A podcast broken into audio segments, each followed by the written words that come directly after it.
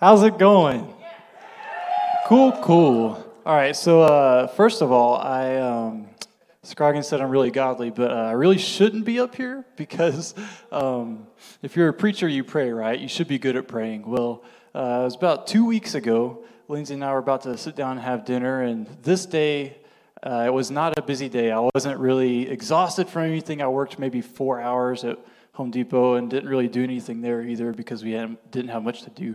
Um, but moral of the story, we sit down and um, I like to start every prayer saying, Lord, I love you and we need you, and so on and so on. But this particular night, I decided to sit down and say, Lord, we love it. and it made absolutely no sense, right? So we just laughed it off and then uh, just ate. And it was a good time. Um, moral of the story pray more. um, so I'm going to pray now and then we'll get into things, all right? Lord, we love you and we need you, Father. And I pray that your spirit would come and rest in this place, Father, and penetrates our hearts and our souls and our minds, Father, so that we can take what we have, um, take what you have to speak to us, Father, and apply it to our lives. And in all these things we pray. Amen. All right, so even though I am very aware that I'm not qualified to be up here, uh, I believe that God, when God calls you to do something, He's going to qualify you to do that thing. And so that's what we're going to be talking about tonight. Um, and we're going to be talking about the story of Gideon, uh, which is in Judges chapter 6. So you can go ahead and turn there in your Bibles if you have a physical Bible. Um, and funny enough, we're talking about the Israelites. So I like how he sang the worship song Famous For because I feel like God was pretty famous for digging the Israelites out of the dirt. Am I right? um, anyway, so a little bit of context here. The Israelites at this time had been doing evil in the, sight, in the eyes of the Lord. That's what the Bible says.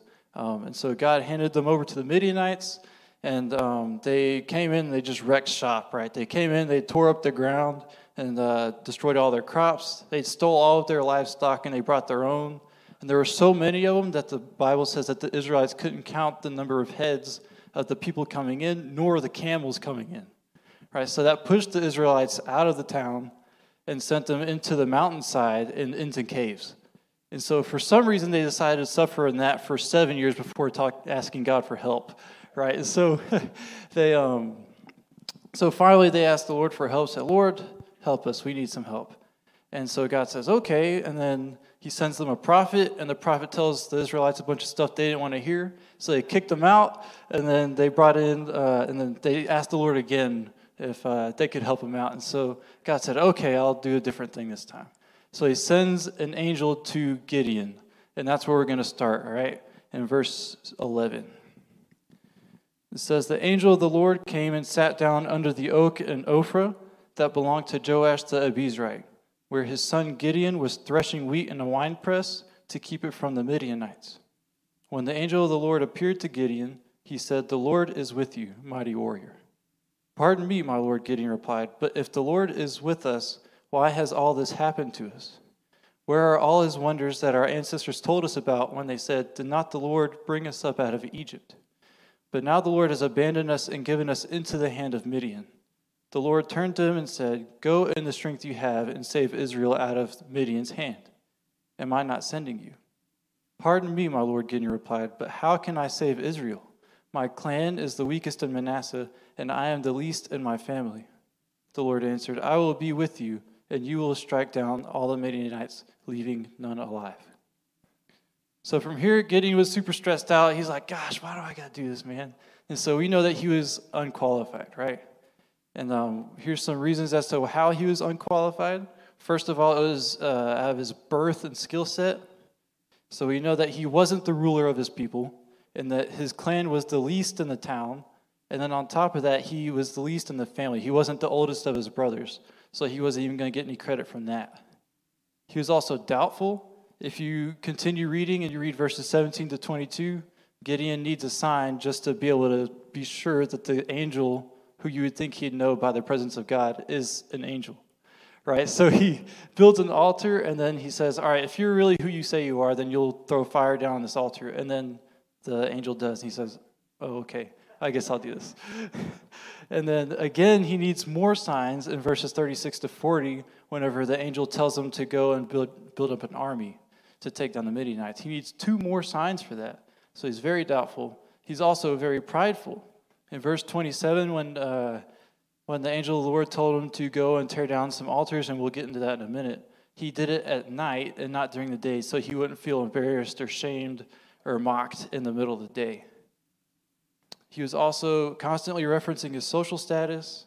In chapter 7, verse 2, that's when he was starting to build his army, and then God anticipated that Gideon would boast of his accomplishments if they won. So he said, All right, let's bring your army back down from 32,000 to 300. And we'll get into that a little bit more. Um, and so, like many of us, Gideon cared a little bit more about what people thought than what God thought, right? And just because we are unqualified for the call doesn't mean that we are disqualified from the call. And so we're going to look into what uh, his response was and what it looks like with obedience. All right, and so we're going to look at verses 25 to 26 in that same chapter. It says, That same night the Lord said to him, Take the second bull from your father's herd, the one seven years old. Tear down your father's altar to Baal and cut down the Asherah pole beside it. Then build a proper kind of altar to the Lord your God on the top of this height. Using the wood from the Asherah pole that you cut down, offer the second bull as a burnt offering. So we see here that the very first thing that the angel instructed Gideon to do is to go into the town and tear down the altar of Baal and the Asherah pole, right? And so from there, we can see that the first thing that we should be doing when we're going forward the call of God is tearing down the idols in our lives, right? The idols in our lives are things that we deem more important or valuable than God Himself. Okay, and so if we think about our direction, right, if we're trying to work towards a, a character of God, right, going towards Him, if we think about that as a you're on a train on the train tracks, right? And you think of idols being um, the tracks that turn your direction. The idols can be anything that turns your direction, and that's going to take you in a location that's not where God wants you to be. And so it's very important that we get rid of the idols first, because if we don't, then we'll be headed the wrong way, and the thing that we're trying to do isn't going to be accomplished. Right? And these idols can be many things. We've heard this a lot of times, but it, they could be things like power, your financial stability, uh, or success, social status, instant gratification, and even, um, and many other things. But for Israel, it were the gods of Baal and Ashtaroth, right? And Scroggins preached on this, this a little bit too. So we remember that Baal is the god of power, and the Asherah pole is an idol for Ashtaroth, who is the goddess of fertility. And so we can see that the Israelites worship power in the first little bit that I read. It said that uh, Gideon said that he was the weakest clan in Manasseh, right? So that obviously they worship power. If they didn't, he wouldn't be worried about being the weakest or the strongest or the fittest or the fastest, right? He wouldn't worry about it. And so God handed them over into the, what their hearts desired. They handed them over into a people that were powerful, that were stronger than them, to, just to see what so that they could see what they were saying that they wanted. If we continue to read, you see that the Midianites and the Amalekites fled. But the trick is, is that they didn't flee from Israel until after the altars were cut down, and then God's altar was built instead of it. Right? Alexander Maclaren says this If any thorough deliverance from the misery which departure from God has wrought is to be effected, we must destroy the idols before we attack the spoilers. This leads us to the idea of the expulsive power of a greater affection, right? And so it's what happens when you, you have something and you see something else and you find it and you deem it more worthy than the thing that you already have. So you drop what you have to take on the new thing. However, a lot of times we come to church and we go to the altar and we leave something off, we have some sin in our lives, and we say, Lord, have it. But we don't replace it with the greater thing. When you don't do that, that thing that you just gave up is going to creep right back into your heart. And you're going to have the same issue over and over again. Right? So you don't want the same tear stains on the altar every week. Um, and so when um, when that happens, God is doing work in you, right? And so we've all heard the phrase, "What God wants to do in you, He wants to do through you." Well, sometimes what we don't think about is when God is doing that work through you, it can't be of your own effort or talent. Right? So when God's called you to a place to do a thing, if you try to do that thing while relying on your past experience and your knowledge and not on the Holy Spirit, then the thing that God entrusted the thing that God intended for you to do isn't going to be done how He expected it to be done. Right? So, for example, there's uh, a bulk of our staff uh, here at Chi Alpha came from Sam Houston State. And so, uh, if, say, we were to come here and not rely on the Holy Spirit, and we were just to do everything that we knew from Sam Houston, that we were raised up in that culture and everything, and all the knowledge and experiences that we had, what would we have here? We wouldn't have a spirit filled Chi Alpha Angelo State. We would have a replicated Sam Houston State Chi Alpha. Right? And that's not what we want. That's not having a living and breathing Holy Spirit in your ministry. G. Campbell Morgan says the deliverer Gideon is seen as a man overwhelmingly conscious of the disastrous condition of affairs, and yet as definitely conscious of the divine power. He knew that success did not depend on what he was, but on what God was. If you're to continue reading, uh, when you go home in chapter 7 and 8, you'll see that Gideon's army of 300 defeated the Midianites and Amalekites, but that was only because he relied and became obedient on the strength of the Lord. And so God did that work, so he's the rightful owner of the credit for the work, right? And so this is why God dwindles his army from 32,000 men to 300. If you don't know anything about me, I was a physics major at Sam Houston. I'm not great at physics, but I really like math. and so um, I did some number crunching on this a little bit, and 300 is only 0.94% of 32,000. So you think, dang, that's, that's, that's a big drop off. We're like, really? But then you think about how big the army of the uh, Midianites was. And in chapter 8, it says that they have 135,000 men. So you would think that 32,000 men wouldn't make a difference, right? Like 32,000 to 300, what's the, you know, obviously we can't win anyways with 32,000. But 32,000 of 135,000 is 22%. And if you look at 300 people to 135,000 people, that's a fifth of a single percent of that 135,000 army. So it's literally impossible for them to take them out. It's almost saying, like, if I were to go onto a baseball field, I'm going to step up there and I'm going to have a, a team of myself, me, myself, and I. And I'm facing off an entire baseball team and you and expecting me to win. That would be saying I'm going to step up to the to the mound and throw a hundred a perfect game, right? Strike out after strike out after strike out, not have to worry about fielding any balls or catching any for that matter. And then also getting up to the batter's box and hitting home runs out the wazoo because it doesn't matter. Even if I were to get on base, I would still need a second guy to hit me home. So that's what we're looking at here. These things are silly and are actually impossible. And so that's why God had to shrink the army down so small to see that there was no possibility whatsoever for Gideon and his people to take credit for the impossible. And so that's how um, God called Gideon, even though he was unqualified. So we're going to look at Apollos' life in Acts 18 and see how God qualifies him. We're going to start in uh, verse 24 It says, Meanwhile, a Jew named Apollos, a native of Alexandria, came to Ephesus. He was a learned man with a thorough knowledge of the Scriptures. He had been instructed in the way of the Lord and spoke with great fervor and taught about Jesus accurately, though he knew only the baptism of John. He began to speak boldly in the synagogue. When Priscilla and Aquila heard him, they invited him to their home and explained to him the way of God more adequately. When Apollos wanted to go to Achaia, the brothers and sisters encouraged him and wrote to the disciples there to welcome him. When he arrived, he was a great help to those who by grace had believed, for he vigorously refuted his Jewish opponents in public debate, proving from the scriptures that Jesus was the Messiah. So here we see that Apollos is in Ephesus and he's preaching to these people up to the baptism of John. And we can try to say that he was handicapped by not knowing the full gospel, right?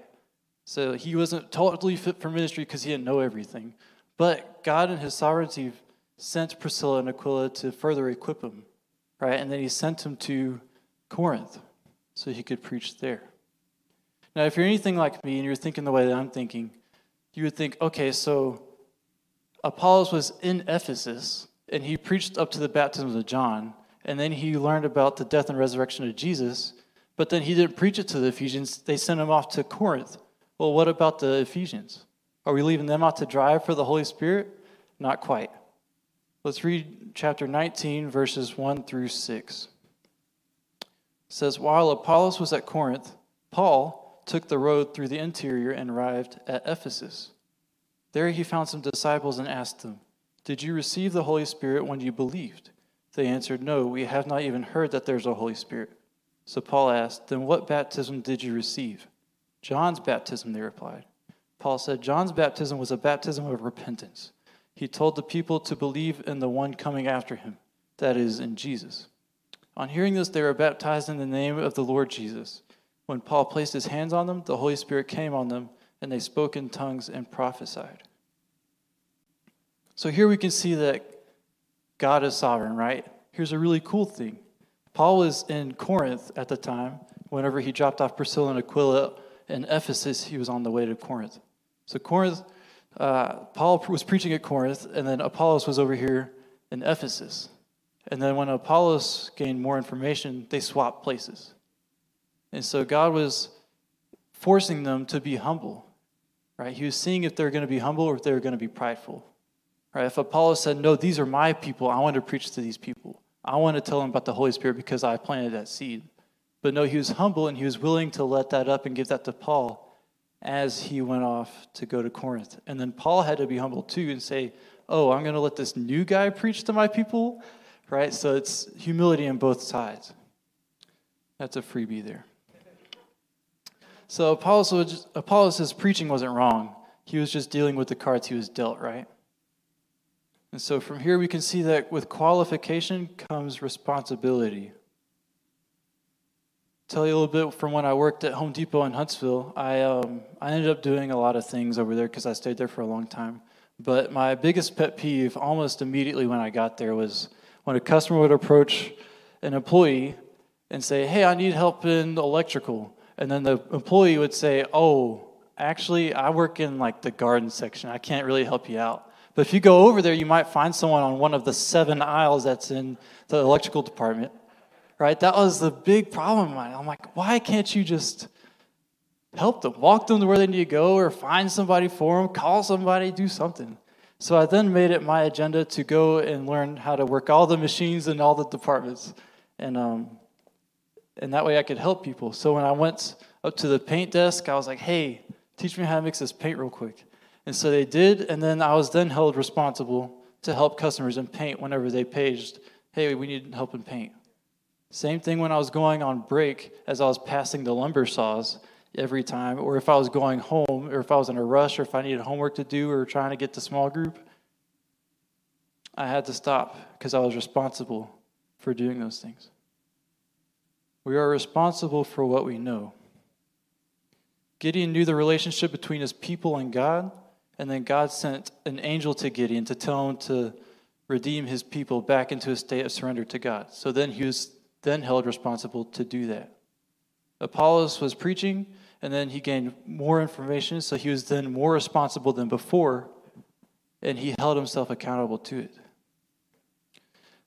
God's going to keep calling you and He's going to keep qualifying you, right? With whatever you're doing, He will keep calling you and He will keep qualifying you.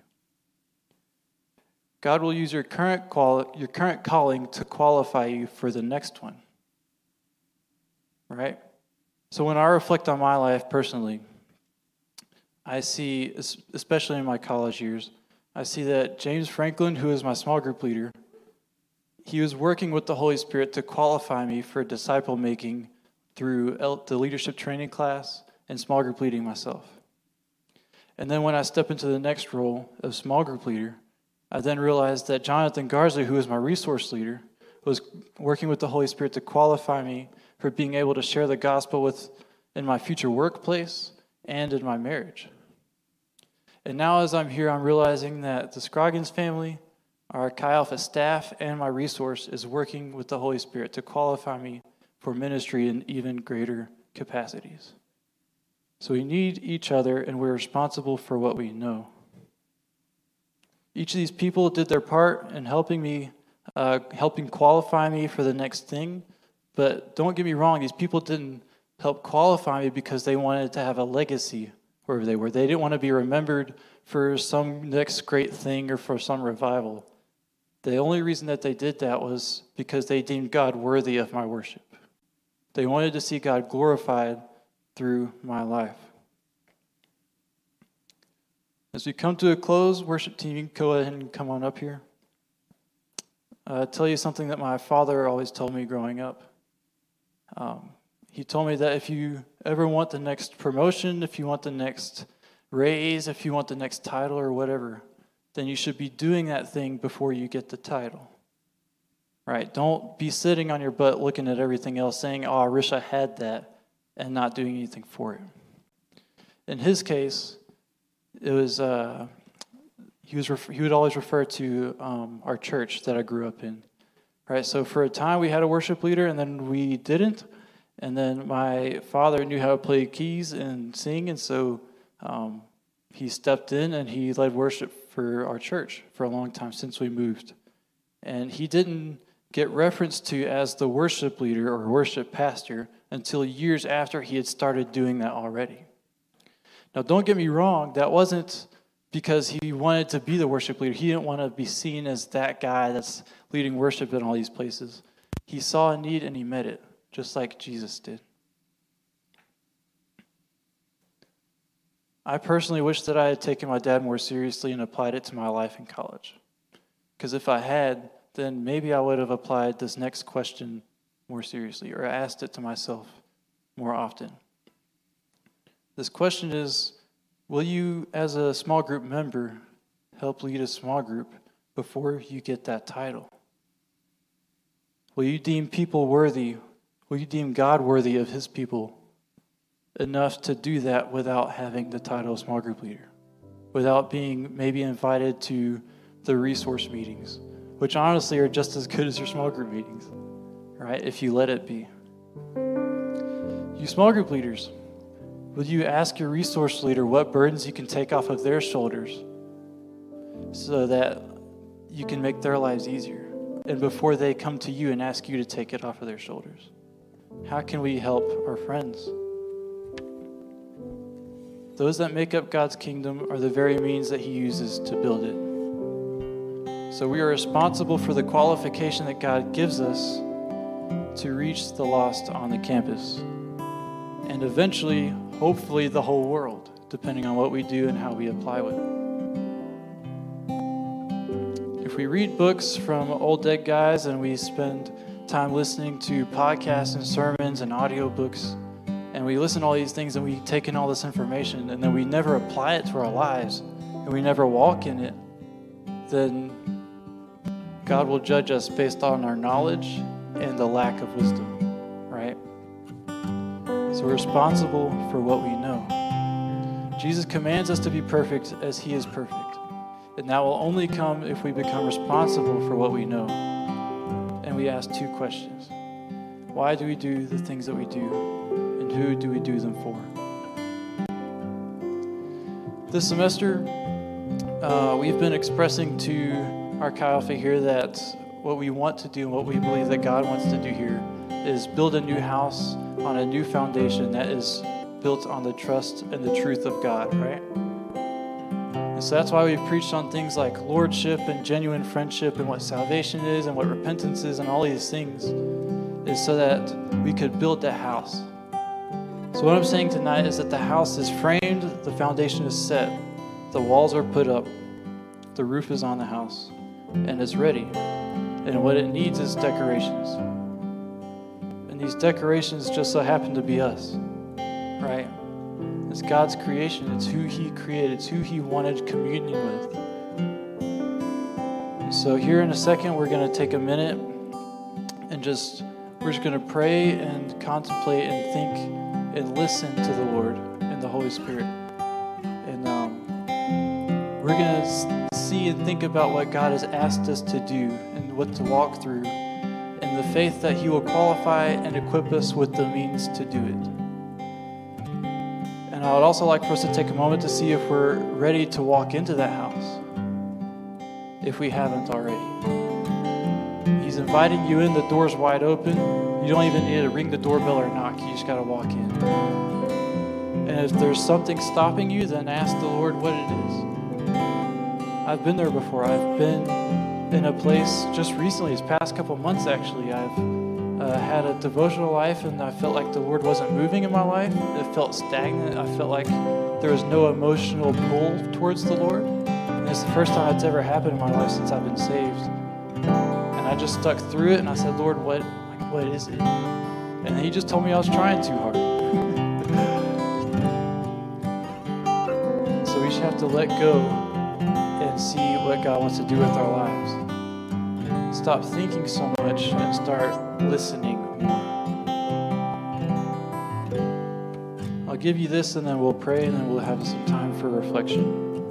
2 Peter chapter 1 verses 3 and 4 says his divine power has given us everything we need for a godly life through our knowledge of him who called us by his own glory and goodness. Through these he has given us his very great and precious promises so that through them you may participate in the divine nature having escaped the corruption in the world caused by evil desires.